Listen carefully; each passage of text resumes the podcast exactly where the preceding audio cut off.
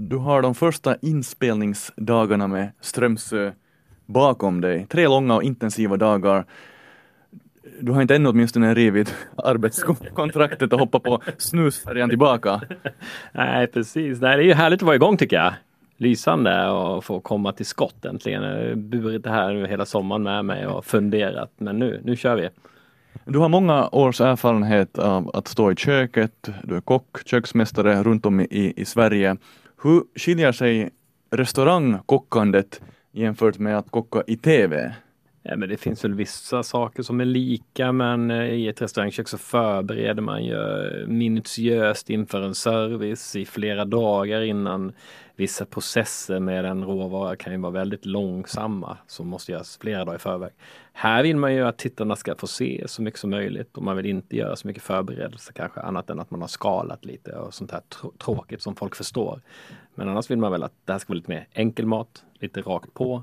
Saker som man kan repetera och göra hemma. Hur är det? Jag har nu aldrig stått i ett restaurangkök, men jag har sett på tv så är det ganska intensivt. Det är trångt, det är svettigt. Det är kanske svordomar också ibland. Jag vet inte. No, det är ju inte svordomar här åtminstone. Nej, vi har ju inga svordomar och det är väl ett helt annat tempo. Här är så korta. Nu är det tempo och sen är det nu paus. Tempopaus.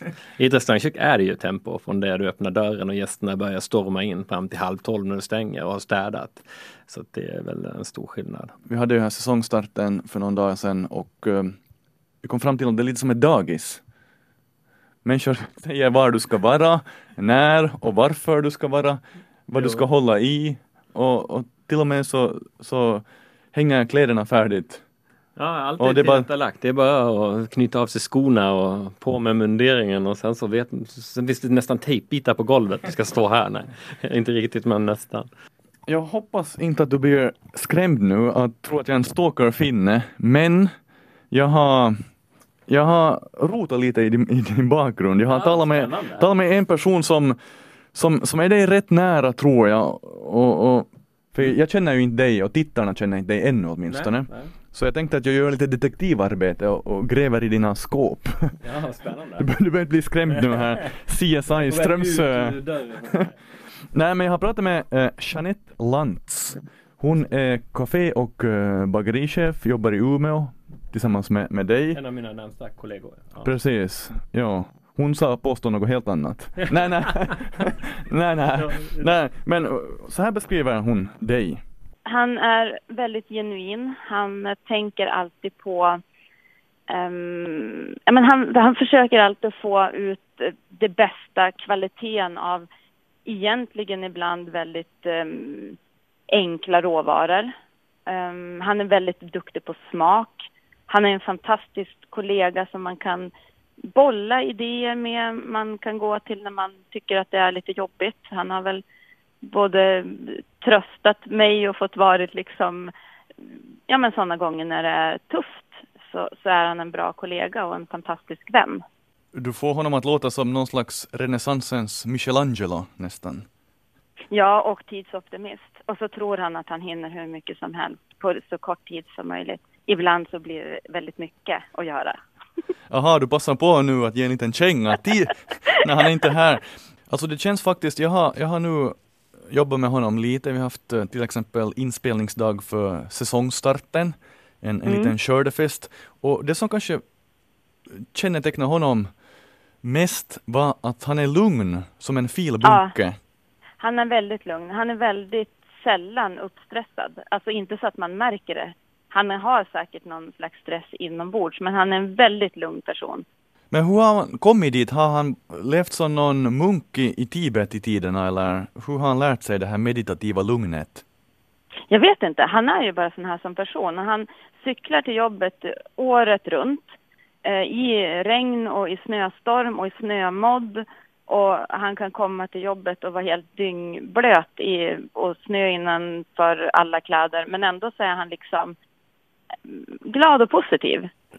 Någonting som är lite mer kämpigt med honom, utmanande. Du sa det här tidsoptimist.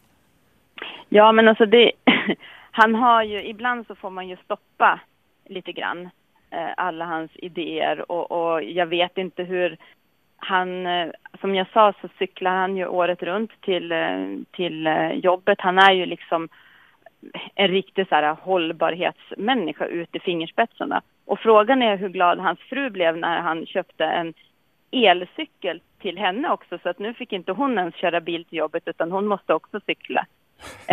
Så skulle det vara så att han kunde ta bort bilen, så skulle han nog göra det. Men han tycker att det är ganska skönt att åka till fjällen med familjen och njuta av friluftslivet också. Så att, men det var liksom hans present till sin fru. Då fick hon en elcykel. Så ja, det där var Jeanette Lantz, din kollega i Umeå, som gav väl inte en sån här snabb analys om dig. Hur känns det nu? Hon pratar bakom ryggen. Ja, men det kändes väl okej tycker jag. Mycket fina saker ändå. Alltså bästa med presenten till min sambo, eller ja, det var ju att hon också fick vara med och betala den. Aha, okej. Okay.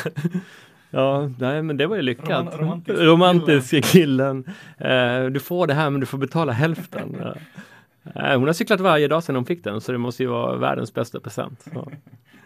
Och nu, din och min arbetsdag fortsätter. Vi ska just in i köket och ta tag i rödbetan som ska röras om, kryddas med chili och lakrits. Vad är grejen med den här trion?